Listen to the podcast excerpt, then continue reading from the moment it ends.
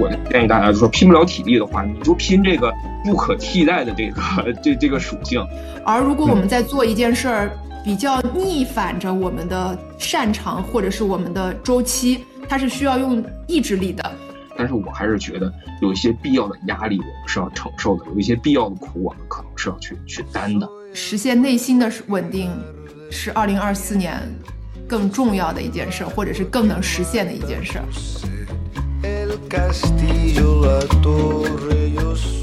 Hello，大家好，欢迎收听《为什么是你》，我是翠翠。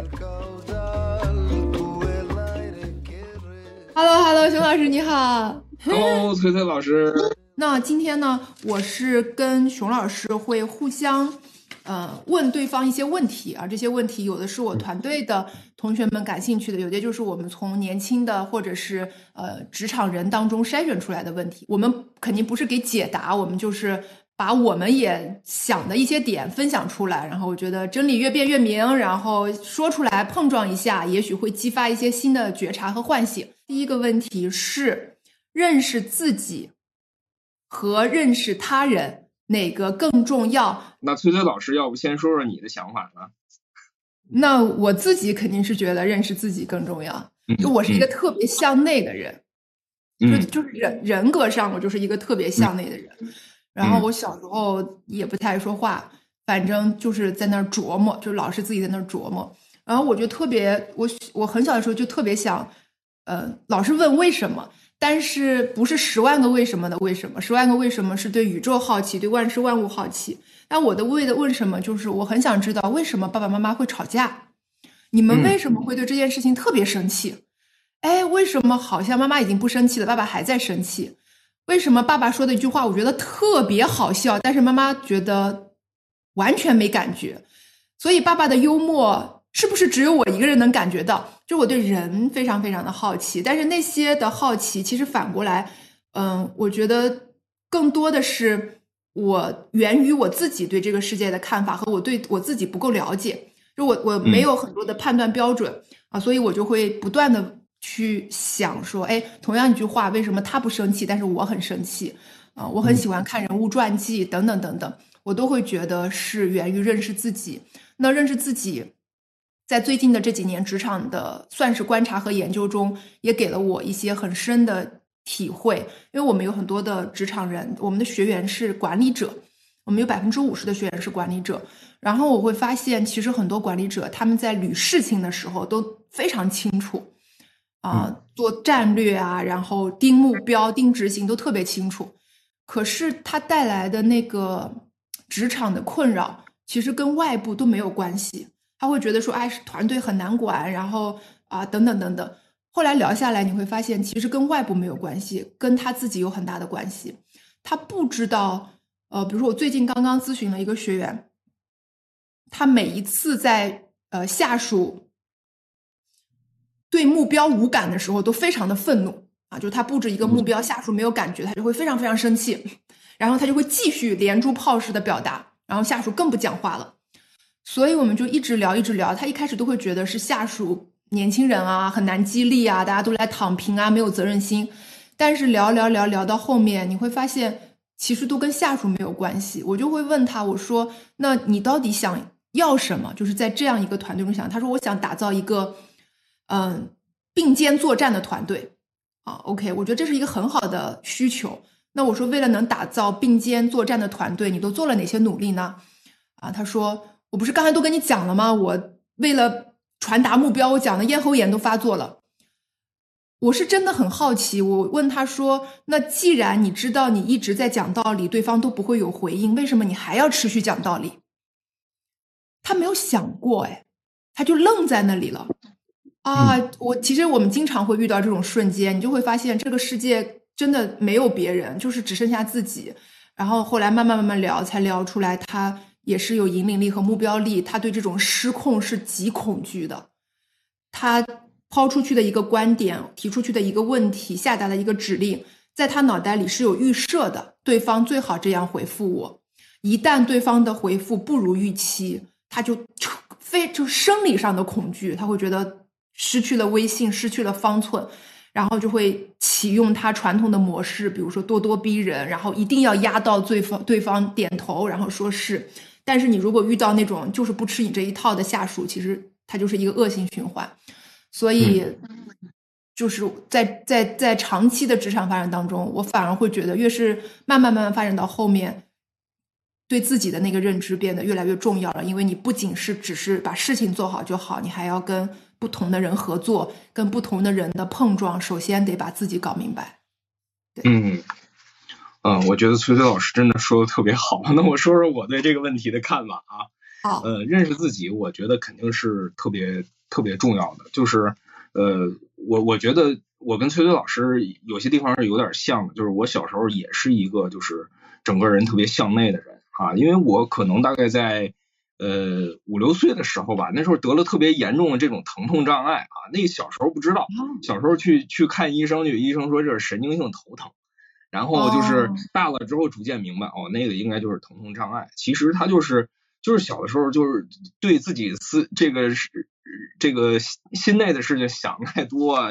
很多很多不开心啊。这个久之后人人人就是会这样，所以小小年纪就是琢磨好多事儿。啊，到后面其实逐渐的就明白了一些事情啊。我成长的那个环境，呃，就是大概从上小学之后啊，我就长在一个这个机关大院里面，就是我我 就是我们那个单位是那个我们那个省的那个人事厅的这个家属院啊。然后我身边的小伙伴们，家家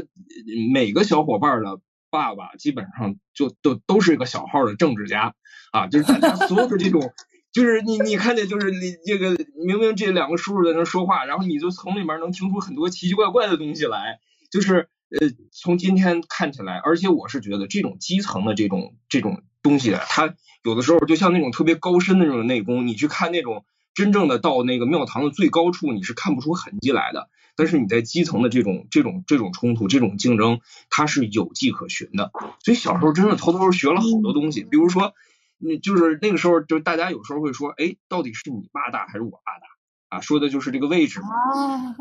然后大家说，哎，走，咱们去传达室看一看去。进了传达室之后，你说怎么比呢？那传达室有个特别大的那个书报架，然后谁爸爸最大，一定就是就是你你你一个正常的这个男性，比如说身高一米七的一个男性的这个身高啊，他不用踮脚，也不用蹲下去，就能去拿架子那一排，那一排是最大的领导。哦，然后就是要要要去对要去踮脚去拿去，或者说要蹲下拿的话，那都是位分比较重要的。对对对，没有那么重要的。所以包括后来大家又明白，哦，比比比这个彼此的楼层，他家住三楼，住二楼，那那时候没有电梯啊。然后你家你家住五楼六楼，那你肯定你爸比他爸爸的地位低。然后你你逐渐就会发现，就是呃这种关于他。关于他人的这种这种事情是无所不在的。后来等到我这个工作之后啊，我第一份工作是这个大学老师啊，但是后来就就很神奇，就是我们那个副部级的那个校长，就是不知道为什么，就是会会会认为我是一个很惹事儿的人，最后就是他出面来干涉，害得我丢了这份教职啊。然后你想一个呃二十五六岁的。年轻人，然后从一个大学里面把教职，九八五大学里面丢了教职，然后出来，然后到江湖上去漂流啊。所以说，真的，我是我是我是见过庙堂，也见过江湖的啊。所以，但是但是我后来就是我去做这个就是杂志，尤其我做的是时政版的这个编辑啊。后来去做杂志的主编，在这个过程中，其实探探究好多这种呃，就是历史上的这些。关键时刻，你也会发现有一些他人是非常重要的。我在关于公论里面也提到过这个，我举过一个例子，我就说就是斯大林当时和罗斯福、丘吉尔他们三巨头在开会决定世界命运嘛。那个时候已经知道了说法西斯必然会战败，三个人在一块儿，然后罗斯福就一遍一遍的会对斯大林退让啊？为什么呢？丘吉尔就很着急啊，说你罗斯福你不能这样，你怎么什么事儿都让着他？你这样咱咱咱就亏了呀，咱就。你不能这么让着他的，哎，时隔多年之后，我们看了那本叫《病夫治国》的书，才明白，因为那个时候罗斯福他的那个就是血管里面的这个斑块什么的非常之严重，他就在那儿坐着，他浑身都会疼，就他就因为哎让一让让一让，我就回去睡觉去了，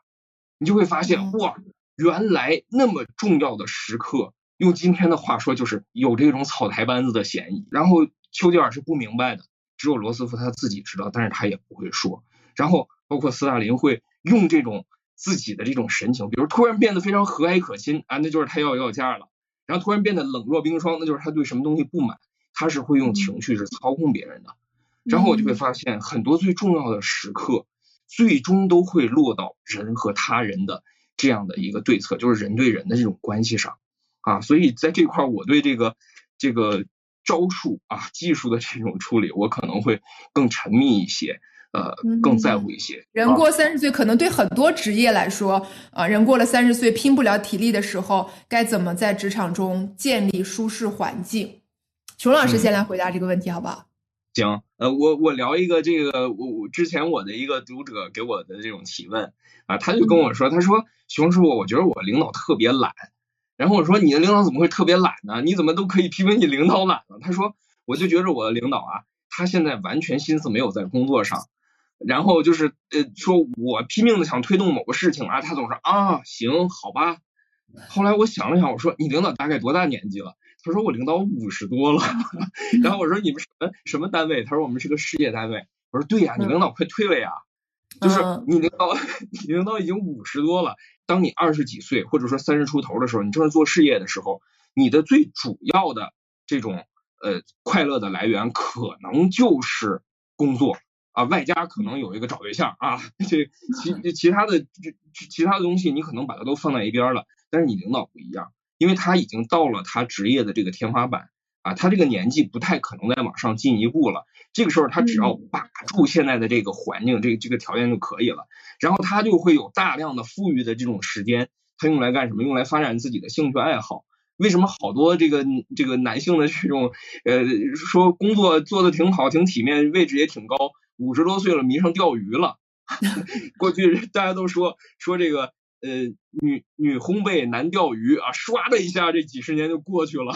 就是就是真的是他他就会有有很多这种很独特的这种兴趣爱好，这是他的快乐来源之一。再比如说他的孩子可能忙着在考大学啊，他可能去想着说操心他的孩子，辅导他的孩子啊，想着帮着帮呃给他的孩子搭一搭路，这也是他快乐来源之一。就是。人过了三十岁拼不了体力的时候啊，就是一方面就是我们可以就是像这个就是乔丹这个第二次复出之后，就是这人打得很聪明啊，虽然身体已经不行了，但是打得很聪明，每次出手的效率都非常高，这是一种打法。还有一种打法就是你你可以稍微的摸一摸鱼，就是你没有过去那么能干了，哎，但是领导总觉着有你这么一个老江湖在这个地方镇着啊，有有这么经验丰富的人在这镇着，最重要是忠诚。啊，一个非常忠诚的人在这看着这一摊儿，他就觉着，哎，他能够放心下来，他能够比如说做点他的事情去。那你帮他把这摊儿盯住的话，你也是这个队伍里需要的这样的一个角色球员，而且是可能是承上启下的这样的一个角色啊。所以我就我就建议大家，就说拼不了体力的话，你就拼这个不可替代的这个这这个属性，就是哎，这个岗就需要一个这样的人，那我正好又是一个这样的人，那我就仍然可。保留我的这样的一种一一种状态，然后我的人生的这种快乐来源可能是比如说副业啊，像刘慈欣那样，人人家正正业是电厂工程师，咔咔写一三体出来啊，这也是可以的。再比如说，可能把心思用在自己的孩子，用在自己的家庭上啊，或者是自己的这种兴趣爱好，都能够让你觉得很开心。最关键一点就是拼不了体力的时候，我觉得还有一点也很重要，就是你要有那种，比如说一天啊九个小时在办公室。你要有其用其中的四个小时把事情做完的这种实力，呃，这个我觉得就是大多数这种三十岁之后啊，三十五岁之后啊，就是我们经验丰富之后，我们是可以做到的。做到之后，让剩下的时间，哪怕我们什么都不做，我们就放一放空，稍微的让自己的压力有所缓解，我们也能够在这个职场上，在在这个工作当中变成一个不可替代的人啊。所以我就觉得，真的就是别怕啊，就是。而且人口老化现在这么厉害，未来大家都是平均的这种都这样是吧？对，可能这这公司的平均年龄五十八岁，对吧？然后你你五十六，你还你还挺年轻的，你看下一代接班人呢，就是，然后然后也别着急，别着急说，哎呦，我就拼命冲到六十岁，因为我们这代人保不齐，我们可能要七十岁才能退休，所以不用着急啊，这种事情就是你。刚开始可能有一些公司啊，现在我就有觉得有一些特别不明白事理的公司，就总觉得说，哎，这个人都三十五岁，这人都四十岁了啊，那个我不能用它什么的。这个我觉得都是他现在还这公司还处在风口上，所以他现在还有一种骄傲。过一阵儿他们就会被市场教育，他们就会发现那些四十出头啊，然后那个家里面供着房贷，孩子在上学的人啊，其实是最好用的。啊，包括前一阵儿有有有个朋友跟我说，他说，哎，我这儿要办一个什么，我要找一个这个这个部门负责人啊，你看能不能帮我推荐一个？然后我就想到我一个同学，我说你挑年龄嘛，说这个人可能有点老，他七九年的，然后然后那个那个这这这这个这个老总说没事儿，只要他还有对工作的热情就行。我说好，我给他们一牵线，这事儿就成了。然后真的就是就是你会发现。哦，原来在中中年人、老年人那儿，就明白的又有另外一个江湖，就是我们会有彼此之间发现彼此的实力的啊这样的一个圈子。你不要担心，就就好多人说，哎呀，我要到七十岁、八十岁，我老了是不是？你会发现老年人有自己的社区，所以同样在职场上，中老年人也有我们自己的快乐，也有我们自己的这种这这种幸福。对，啊，的确是因为我。觉得三十岁过了三十岁过了三十五岁，我觉得有一定程度上其实也是，嗯，它是有时间性的。可能前面几年真的是风口浪尖上的企业太多了啊，大家都会觉得说年轻啊、拼拼体力啊等等等等。那我们公司也有七九年的、八零年的、八二年的，而且都是非常核心的岗位，基本上几个核这几个人都是核心岗位，然后他们拉高了公司的平均年龄。但就是你说的，他们在就是真正智力担当。那个智力不是多么的聪明，而是他看了太多的东西了，所以他有经验。然后呢，因为也见过七九年的，也都创过业，见见过所谓的起起伏伏，他比较沉得住气。八零年、八二年的都是都比较沉得住气，都经历了至少长辈或者是长长辈的离开，经历了真的是。人间的悲欢离合就不一样哦，人生阅历沉淀在人上真的很不一样，遇事也不太慌，然后什么同事之间的冲突也都是见多了，知道早晚会解决的，然后也经历过公司以前自己的公司的起起伏伏，反正觉得哎没事儿只要不破产还能做，都有办法。你觉得哇，宝藏，家有一老如有一宝，我 就觉得特别好，所以。真的就是大家觉得就不要慌，就是我们还有很多大把大把的时间，然后共同等待一个平均年龄五十八岁的公司，好好期待。然后，那那我念下一个问题。哦，我把这个问题简单回复一下。啊嗯嗯，对，嗯，这个问题是人过三十啊，到底拼不了体力的时候，但的确，嗯，我会觉得这几年吧，因为我今年三十九岁，然后我会觉得这几年。我的呃体力，就体力是指，比如说长时间的拍摄直播，没有前几年那么快的恢复，就还是有一些体力上的稍微嗯一些改变，然后我就会开始跟大家探讨这个问题。我自己有一个我自己使的还挺好的方法，就叫做建立自己的微环境。每个人其实都最好能给自己建。建立一个符合自己小周期的微环境，大周期咱们也撼动不了。小自己的小周期总知道。你知道有些人他是他就是不擅长熬夜，就像我十一点之后我大脑就不太转了，所以十一点你把我摁在那儿让我改一个稿子，我真的就是改不出来。我在那儿做到哭我也改不出来，但是我就会觉得好难好烦，然后怎么给我这么烂的稿子？然后同样一篇稿子，第二天早上七点多八点多醒来。三五分钟，哗哗哗改完了，就在想，哎，我昨天晚上我在那痛苦什么？就那个脑力状态判若两人，所以我就会慢慢的开始去跟大家商量说，哎，我是这样的一个习惯，如果你要使用我的话，可不可以遵守我的习惯，效率会比较高？因为我觉得体力丧失的过程中，其实也没有什么呃额外的精力去对抗意志力，就是使用意志力也是会使用体力的。而如果我们在做一件事儿，比较逆反着我们的擅长或者是我们的周期，它是需要用意志力的啊。比如说你你不擅长早起，可能但是老板就是喜欢八点钟大家都要签到，那么你早起就是需要用意志力。我觉得年轻的时候还是可以拥有意志力的，意志力的。然后老板批评你啊，就认错认错，然后你没有那么认可，也可以改改改。但是随着年纪越长，你调动不了那么多意志力了，没没有 没有了。然后所以我就尽可能的会跟大家说，如果要用我，请在什么什么时间点用我。我我在我的飞书旁边挂了一个崔崔的使用说明。就挂在那儿，然后因为嗯各个部门都会向我发需求，让我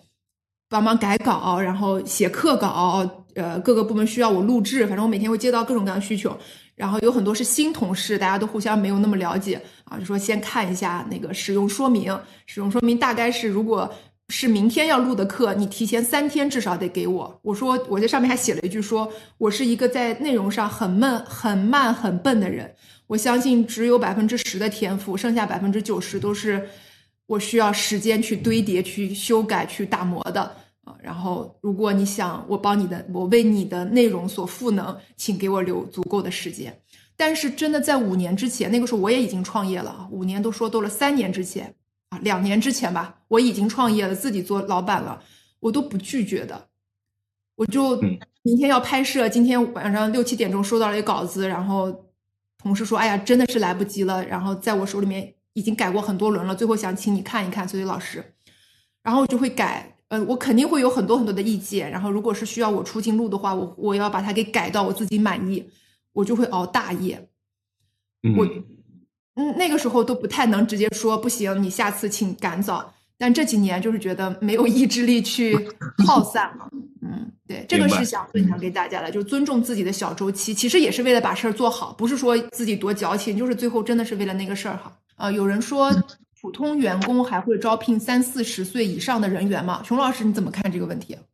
呃，会啊，因为普通员工啊，大家经常会觉得普通员工是不是就是执行岗，也不一定，因为过去我们有一种错误认识啊，就认为说这人到四十岁了他就一定得当主管，其实并没有这么回事儿。你会发现最近。有一些就是呃，就是大厂清出来了好多好多的人，都是过去带衔儿的。出来之后，等到他到了这种就是现在还在营业的这种还在往上走的公司，他一定也是要在就是这种执行上面去做这种专家岗的啊。所以说，我们可能需要更多的这种技术型的啊，经验丰富的这样的这个中年人，也是冲在一线。啊，当然现在你说工具这么好，就是我那天我还在跟我们那个公司的同事在感慨，我说早几年的时候，那会儿我在杂志社当主编，我这个嗯每每个月我签的有一笔特别大的一个开销是什么？就是要把所有的采访录音整理成文字稿的钱啊，然后还一个月还花了两万块钱，然后当时那个总说，哎呀，这说这么贵呀？现在你看起来就完全就觉得这件事不可思议，因为 AI 就能把这事儿干了。然后你就会发现，过去哈，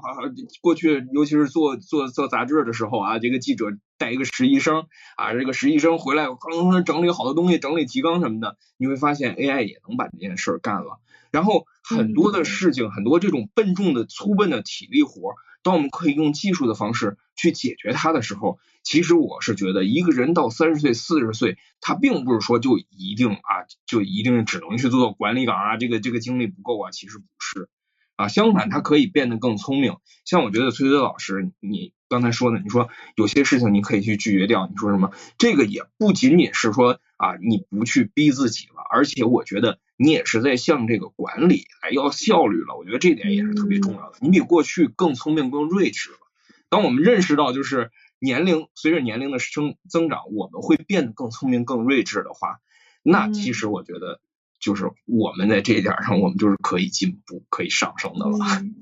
是的，那我下面接着问下一个问题啊，叫做，哎，如何实现职场的跨越式成长？跨越式成长是啥意思？熊老师得先解个题。啊，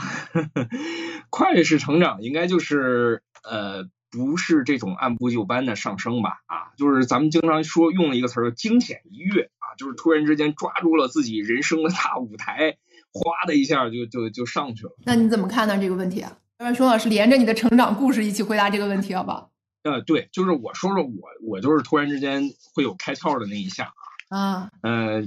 其实就是我是等于说从这个高校里面出来之后啊，我就到这个市场上去呃当记者了，呃一开始真的就是普通记者，执行岗。我还记得我的第一个月的薪水两千五百块钱啊，底薪啊，当然稿费挣的比较多。那个时候特别神奇的就是，就是我虽然从高校出来了，但是另外一所高校当时有有一个系主任啊，那个老师人特别好。我说那个，哎呀坏了，我这从这边出来了，你之前让我在那儿代课啊，那个还还能在那儿代课吗？当时那那个北京体育大学，我在那地方教这个新闻采访与写作。我说那个我现在已经出来了，我还我还方便在在在你那儿代课吗？然后那个那个系主任那个老老师跟说，他说，哎，那不更好了吗？你都已经到了这个一线了，你在一线的这个经验，你可以用在教学上。我当时觉得特别特别的感激啊，真的就是就是那个我等于说是教了八个班的新闻采访与写作。啊，到现在有很多就是当时我带过的学生都在这个呃一线的这种就是媒体里面啊，因为现在还有一些媒体啊，就在一线的媒体里面就当上主编啊、副主编啊，好好多都坐在这儿了。包括我有一次去电影的宣发，结果呃在现场看那个呃应该是郭敬明的一个一个电影啊，然后然后就碰见我一个学生，他说老师，你看我现在在推广这个片子，你不会觉得就是有点看不起我吧？我说不会的，它是一个系统项目。这个工程有很多人在里面去挥洒自己的汗水和泪水啊，我们帮着别人把一个产品、一个作品端出来啊，让喜欢它的人看到，我觉得这件事儿特别特别的关键，哎，所以真的我是觉得，我真的去呃，就是让我觉得有这种跨越式发展的，就是我那会儿打三份工啊，就是一方面本职工作当记者，另外一方面我在一个这个学校里面这个呃教课。啊，再有一个，我当时还就是有一新创刊的一个呃，有一个老师啊，他他就说，他说，哎，我这儿也要请你帮忙啊，我要让你去帮我去采访一些这种航空业的专家，真的就就见了好多那种就是研究什么运时啊什么这些老工程师去做了一批那种采访，就是你跟这些人去打交道，你会觉得哎，好多东西什么什么什么恩宠荣耀啊什么的，就是。有些东西就是放下，当你放在一个这个历史长河里，你就发现没有那么重要啊。然后回来之后，整个人的心态就不一样了。过去你心里面肯定是很很委屈的，觉得好些事情我被别人冤枉了，我没有做过啊。对方硬说硬硬说我做过啊，说说我说我破坏了学校形象什么之类的，然后我受了这样的委屈，你心里面肯定是心头有块垒嘛啊。然后等到。真正的你见了很多的这种这种世面，增加了这些阅历之后，你会发现好些事情可能没有那么重要啊。很多事情就是他给你的真的是一个机会，那种拼命的咔哧咔哧的呃让你上量，就是一定会有一段特别痛苦的时期，就是你的实际的工作量就是很重，那个时候可能就是很辛苦，肩膀上都都都都压着好多好多的事情。但是我是觉得那个那段时间应该是我成长成长的。最快最厉害的那段时间啊，最厉害最最早的那些本事，基本上都是那个时代练出来的。哎，所以我是觉得，就是可能今天我们说，哎，我们不应该没有吃那种没有必要的苦，但是我还是觉得有一些必要的压力我们是要承受的，有一些必要的苦我们可能是要去去担的啊。没有没有这样的一种一一种辛苦的话，我觉得这种跨越式的成长是很难的。但是最重要的是。在这个压力来的时候，你要能够意识到，哦，这个东西能帮得上我，这个东西我真的觉得能用得上，这点很关键。嗯嗯，哎，我还挺感慨的，就是你提到这个，对，就是我现在都不太敢再鼓励大家吃苦啊什么，啊，因为对，但是我其实也是一个，嗯，就是相信这个的人，就是这个价值观我是认同的。啊，就是因为现在就是有一种声音，就非常需要嗯松弛，对吧？对，但我我本身就不是一个特别松弛的人，然后我就刚才在回想说，职场的跨越式成长，就是那一瞬间，我想可能跨越式成长不是突然之间你被提拔起来了，我在想，也许是心理上的。我觉得有两个时间段让我印象非常非常深，一个是我刚刚入行。嗯，零七年，对，零七年我刚刚工作第一年，然后我很快就是从编辑做到了编辑部主管。但那个时候我们公司人很少，可是你也会需要管理比你年长的前辈，然后那个时候就经历了，比如说，呃，不服管啊，然后应付你啊，然后不断的反驳你啊，然后有很多很多冲突的时候，然后那个时候很小，所以也不太知道怎么样应对，所以我一度非常怀疑我自己适不适合做管理。那段时间是充满了自我怀疑，就是你一方面觉得，哎，好像你的你的老板、你的主管任命你是对你的信任啊，你你需要接受这个信任，但是你心里面全是鼓，一直在打鼓，天天每天要去上班，觉得啊，完了，我今天又要遇到什么样的，就是不知道怎么应对的情况，就我犹豫了非常非常多时间，然后也想着说，哎呀。嗯，要不要找个时间跟老板谈谈，就是让我再去成长成长，然后不要这么快做这件事。其实就是觉得自己做不了。后来我就去采访了一个企业家，嗯，我后来就跟他闲聊，然后问他说：“哎，我觉得我自己不适合做管理。”那个企业家非常非常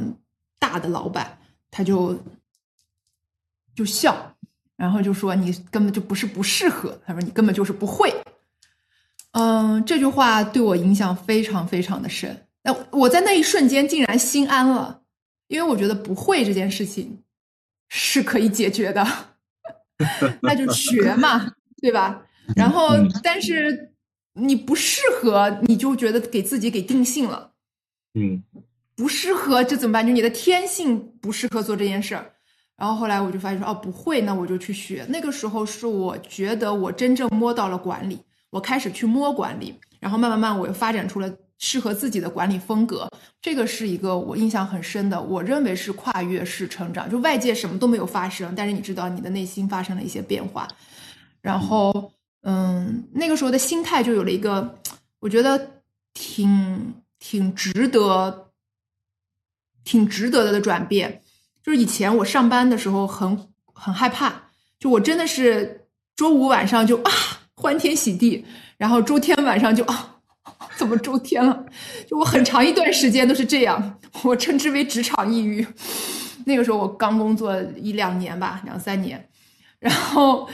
后来因为人家说你就是不会，那我想咱们从小学到大，对吧？考试考到大，哎，你后来心态真的发生了变化。你周天晚上你会想说，来让我看看这一个星期我还会遇到什么难题，我要学着解开它。就是你，你因为心态发生了变化，你整个的精神状态 就没有那么想要发疯了，就觉得哎，所以后来我看《原则》那本书，达里欧里面写了一句话，说把人生想象到想象成。一道又一道的难题，大概是，然后我们只要不断的更新我们的速度，去一道题一道题的去解开，大概是这个意思。我当时就啊，心有戚戚焉，说我觉得是，我是在那一刻有一个我认为内心里面质的改变，跨越式成长。然后另外一段，我觉得跨越式成长就是最近这几年创业，然后所有的事情我觉得都没有准备好，就完全心里面非常的慌张。然后但是你得去做嘛，对吧？你不然。我觉得领管理者、创业者就是带大家去突破的那个人。你心里面慌，但是你不能让团队觉得你很慌，你就自己默默的慌一下就好了。然后还要告诉大家说可以的，我们去试一试。所以这些年，我觉得不管是做成还是没做成的事，没有一件是我觉得准备好了。嗯，但是恰恰是这样让我看到说，哦，原来我们比自己想象的要更潜力更大一点。嗯，对，真的是，你就哆哆嗦嗦的上台了。你也就讲下来了，讲下来了之后，你觉得 哇，好爽，太爽了，竟然可以，然后你会很感谢哆哆嗦嗦的那个自己。对，这个是我想说的。嗯，下一个问题我来念吧。好，越努力越焦虑，怎么打破这种职场内耗？想听听崔崔老师怎么说。职场内耗啊，越努力越焦虑，哎，越努力越焦虑。啊，好像很多人都是这种状态。嗯，其实越努力越焦虑。我我我揣测一下，那个感受是，就是我动作做下去，时间花下去，但是没有达到我理想的回报，或者是说努力的效能没有我想的那么高。嗯，他我们先抛开整个大的环境的结构性的变化不谈啊，我们今天只谈个体。嗯，我会比较建议的一种就是，我们努力的那件事情，或者是努力的那个方式，到底是不是我们最擅长的？嗯，比如说，如果你是一个非常内向，从小就比较内向的销售啊，但是你做了销售，那可能一般意义上销售的样子就是八面玲珑，然后。嗯，很会建立客户关系，然后很热情，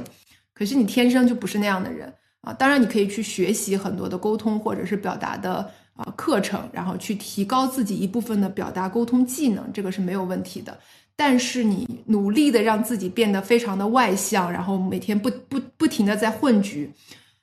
它是在消耗你的，就是你得承认说这个过程本身对你一种消耗，因为对很多内向的人来说。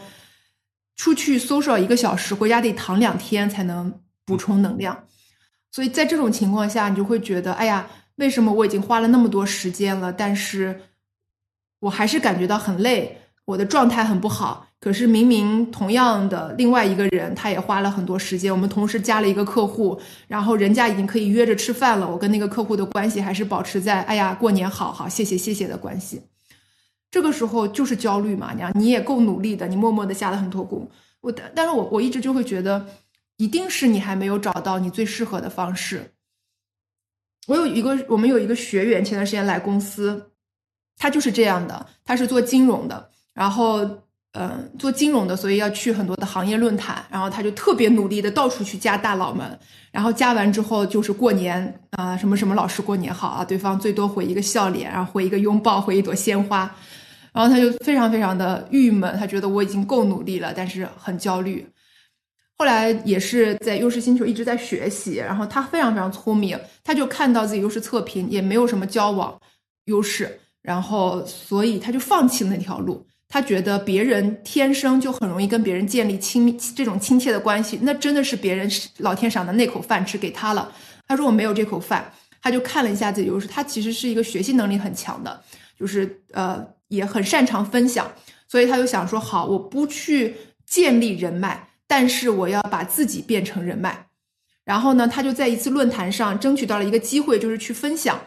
然后他就分享了一个主题，是他想过说，现在下面到做的都是大佬，大佬离一线都很远了，所以我就带着对一线用户的洞察来做一次分享。这些是他们现在所没有的，而却是我擅长的。然后那一次分享完之后，他现场被加了好多微信。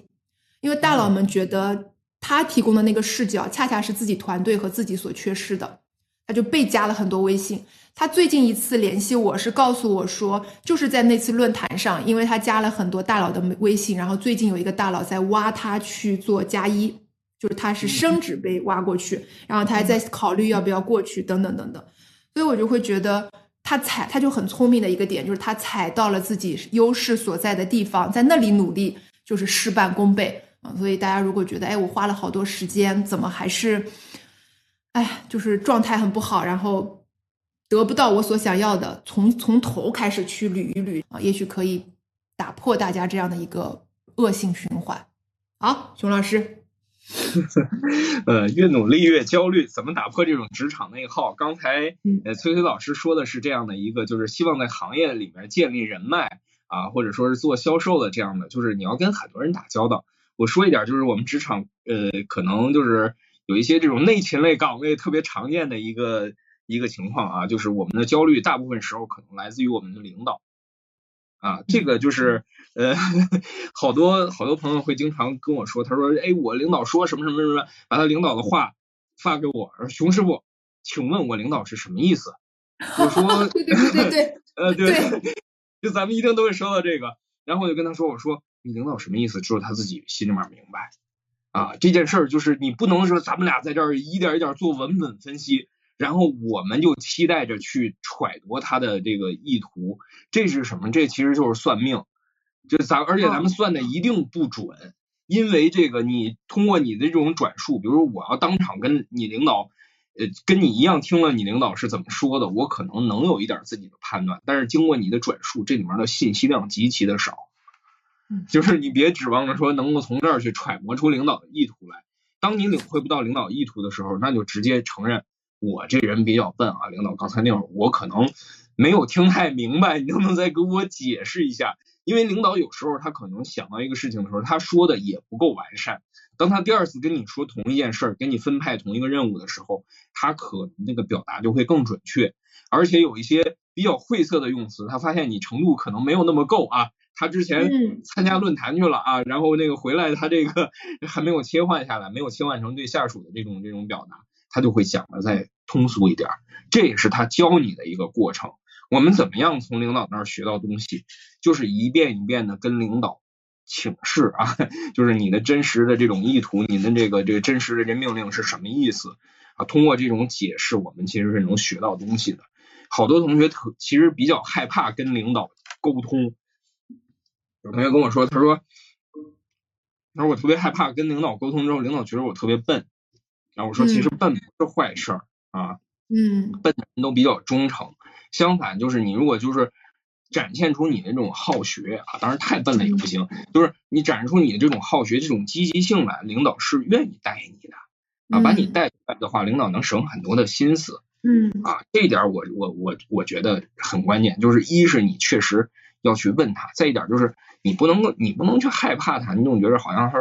呃，一方面怕怕笨，另外一方面还有人说觉着我老跟领导去嘀咕什么的，我觉着我好像特别没尊严，我觉得我是去巴结领导、讨好领导。我说不是，跟领导沟通是什么意思？跟领导沟通，咱们看那个那个神神舟啊，神神舟十五号呼发射上去了，发射上去之后，他不断的在跟那个就是地面的指挥中心沟通。哎，北京，我我我这个什么什么轨道怎么样怎么样？对不对，我这正确我良好。然后北京那儿说神州，哎，你的情况良好什么的。他说这不都是废话吗？你没事儿，你你你就说没事儿不就行了？不是，根本不是那么回事儿。你做你就跟那个就是这个就是这个太空舱是一样的。你在发射这个过程中，你要不断汇报你的参数，汇报你的情况，让领导知道你没有跑偏。第一，你没有跑偏；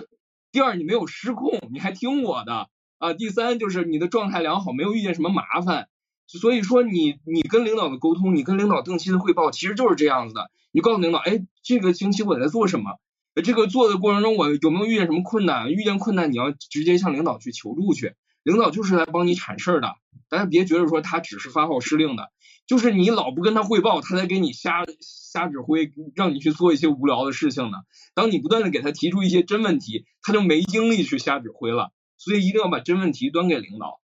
啊，就是不断的去，再一个就是你告诉他说你还听他的话，你还对他是忠诚的，让他知道哦，他没有这家伙没有跟着别别这个公司里别的部门的人啊一块来算计我啊，所以这个这种正常的这种沟通就够了。所以说，当你你你实在不明白领导的这种，你跟领导没有沟通，也不明白他想做什么，你也不知道该怎么去讨好他，你心里面当然焦虑。当你焦虑的时候，试试跟你的领导去聊一聊。当你们能够形成这种，我就说最好的上下级关系，其实就是类似于师徒的这种关系。当你形成这种关系之后，你是不会那么焦虑的，因为你的容错度会更多。领导不会因为哦你一句话说的不对，就对你心存怀疑，或者说当场就要废了你，不会。啊，我们看那个《射雕英雄传》里面说，就说那个啊郭靖跟那个梅超风混在一起了，大家都怀疑他嘛。如果他跟梅超风混在一起，咱们废了他。然后那那几个师傅说不行，那怎么可以呢？这我们一师，我们这这么多年的心血啊，我们这教他的，我觉得他一定能改啊。所以你就要明白，当你是领导的心血的时候，你就不会轻易的被领导废掉的啊！真的就是太对了，嗯，就是当你焦虑的时候，你试试跟你的领导去聊一聊，聊真问题，工作中遇到的真问题，一定会有收获。太对了，熊老师。你说出了很多领导都不太好意思说出来的话，真的就是，哎，因为领导很难开口说你多跟我交流交流。对，嗯，对。然后领导很难说你你也去学习一下向上管理，领导很难说出口说我们其实也需要安全感。对。但是真的是，真的是，哎，我就是我们也是有好多学员。啊，就是觉得我只要把事儿做完了，然后我不用汇报呀，你就看我结果，对吧？然后那些就是三不五时往领导办公室跑的人，我都看不上。嗯，然后结果职场就遭遇了莫名被贬，创伤深远。我做的这么好，怎么突然之间啊？你看这个社会真的就是，哎呀，就还是看嘴巴说什么，不看我们事情做什么。但可能真的不是这样的，因为我们只能看到我们那一那一坨，我们眼前的那一坨。所以有的时候你刚刚说那一点，我觉得真的是领导老是给你插一些有的没的的活，嗯，然后你心里面的 OS 就是，你看不见我现在手头这么多事儿吗？他可能真的看不见。对，你要告诉他，你要告诉他。他他真的我觉得，见。嗯，还有一点我觉得也挺关键的，就是当你跟领导如果说就是处在一种就是啊你不汇报呃比较疏远这种状态，这个时候就会有一些人给你假传军令啊，就是狐假虎威的那一批人揣摩领导意图。哎，你听见领导刚刚说那什么意思吧？我觉得那就是在点你的。好些这种看上去好像好心替你做解释的人啊，这就就是我识人攻略里面我说到，就是这种是爱揣摩领导意图的人，这种人他是可以通过。他对领导意图的这种解读，他是能在小圈子里面获得影响力，或者甚至于去操纵你去干一些就是很糟糕的这种事情的。好多人莫名其妙就跟领导发生了这种冲突，被领导猜疑了，其实是怎么样？就是被这种就是假传军令啊，被这种就是揣摩领导意图的这这这些坏人啊给误导了，给耽误了。所以真的跟领导要团结好。嗯，对，而且我以前经历过一个事儿啊，就是我有一个简易他。他的确不太擅长、喜欢且敢于跟我直接做很多的沟通啊，一般都是我不找他，他不找我。然后呢，他常常会让他的同同事啊，他的评级或者他的简仪来找我直接沟通一个他们部门已经讨论好的事情，这样他就可以避免直接跟我沟通。但我我有的时候发现他其实真的真的挺亏的，因为我其实不知道他的真实想法。传达出来的一定信息折损，所以我有的时候就直接会拒绝他们讨论出的那个结果，因为有可能他的简易传递过来的也不完整，反正大大概率就是哎讨论一下就就拒绝了，拒绝之后他的同事或团队带回去说哎呀崔老师拒绝了我们这件事儿，他就再去想新的办法，而我后来有一次意识到，我说这个过程当中，如果他能带着他的想法找到我，我们当面去聊。或者是他能提出，因为他是一个很有想法的人，他只是没有那么擅长表达。他能用他的想法影响我，有可能他会拿到更高效的那个结果。呃，因因为他也不能，我觉得有的时候也不能指望说所有的领导都是会看见你主动的跟你去沟通，然后主动的去问你有什么问题。遇到这种人少少之又少啊，所以就是真的是向上关系。特别是你刚刚举的那个例子，就是我们互相不断的说，哎，我现在还好。我这个太重要了，哇！真是你你不知道该怎么样让大家知道这个很重要。但我告诉大家，真的很重要。作为一个管理者，其实这种对安全安全感的需要比大家想象的要多得多。对，如果是一件事情发生了，然后需要管理者去再跟你问一遍，说：“哎，那件事情怎么样？”管理者已经慌了。对，这个时候已经慌了。嗯，就是那个有一点不靠谱的印象已经。有一点放在那儿了，所以就是先于管理者问你这件事儿怎么样，请告诉他吧。嗯嗯，这一点真的太重要了。下一个问题，我想请熊老师回答，因为这个问题我不知道怎么回答。他说：“二零二四年怎么样保证打工人实现收入的稳定？”我的妈呀，我不知道，请熊老师指点。嗯，然后我我今我我最近也是经常跟大家说，我说其实呃，如果真的啊，这两年你的收入降了，你别觉得是自己做错了什么啊，那可能就是真的因为我们呃不在一个就是就是顺流而下的那样的一个那个大潮里面了。啊，就是那不是你的错，那是一个大形势跟过去不太一样了，但是在这。在这一刻啊，就是能有勇气在和这个呃这个水流搏斗的啊，能够这个中流击水的这些人，我觉得都是英雄啊。就是多想一想，我觉得与与其说想要去跟过去的几年的你去比啊，不如说我们追求一件事情啊，比如说我们追求一个小目标啊，不是不是那个小目标，就是一个亿的那种小目标，我们追求一个小目标，就是我们家庭的收支平衡。啊，包括我们，比如说，我们还能够在这个这个这个呃现金的这个现金流打平之外，我们还能够有一些储蓄啊，能够嗯能够有一些自己的这种呃积累啊，这个我觉得都是我们可以追求的一个正常的一个目标啊。过去我们可能找工作不会再找到像过去几年那样啊很热闹，然后很多金的那种工作。但是我们能不能定一个目标是，哎，我追求说我能够一份新工作能够达到我鼎盛时期的百分之七十，那这个我觉得努努力是能够够得到的。啊，就即使是在这种热度退去之后啊，我们通过我们的这种经验，通过我们的一些心得，我们能够做到这样，然后我们去规划一下我们的这个支出啊，能够保证在这几年能够让我们就是呃过的至少不能够说不至于说这个捉襟见肘啊。我这个之前我就想我奶奶，我奶奶就是呃之之前是个这个。他算怎么说？就是掩护掩护伤员，掩护这个新四军伤员的这样的一个革命呃革命群众啊。他掩护的最最重要的一个伤员就是我爷爷。后来他们两个人就结婚了，其实是个家里面挺家里面挺挺挺浪漫的一个事情。但是真的这个是抗抗战时期的一个特别真实，你就会明白哦，其实，在那个那样的一个岁月里面，你会发现活下来。就是一件特别成功的事情啊！包括我觉得我奶奶，我奶奶之之前我爸爸也说，我说他他跟我说，他说他说你奶奶最成功的一件事情就是那那三年的时候，我们家没有饿死人啊！这都是你奶奶一点一点非常精刻的去控制成本，每一粒粮食怎么用，哪怕孩子们饿得嗷嗷在哭，但是他说那个东西是为了是为了明天的不动不动，说不动就是不动。这种执行力就是，所以说他一辈子活，后来他活了九十多岁，到去世的时候儿孙满堂，大家都都都会觉得奶奶是个非常了不起的人，是个非常成功的人。这一辈子啊也很开心，也不是那种过得特别苦。他九十多岁了还抽烟喝酒打麻将，就是过得很开心的一个人啊。我觉得他就是很成功的人啊。这就是在最艰难的，我觉得。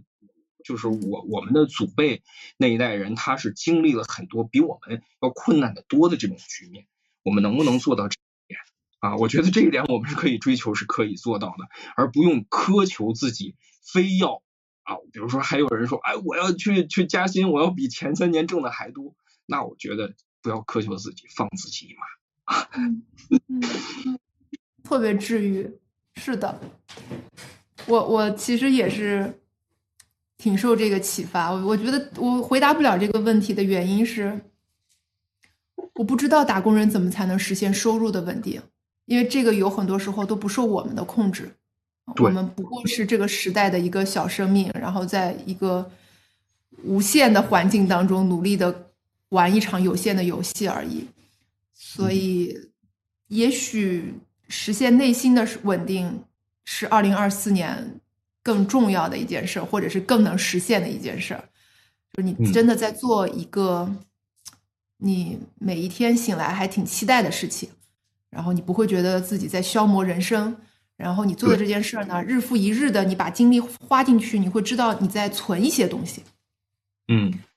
那个我觉得就会比较踏实，然后我们就会靠着这一点点的踏实走过这个时代，然后会迎来一些不同的岁月吧。感谢大家收听本期的为什么是你，我是崔崔，欢迎大家订阅我们的节目，下期见喽。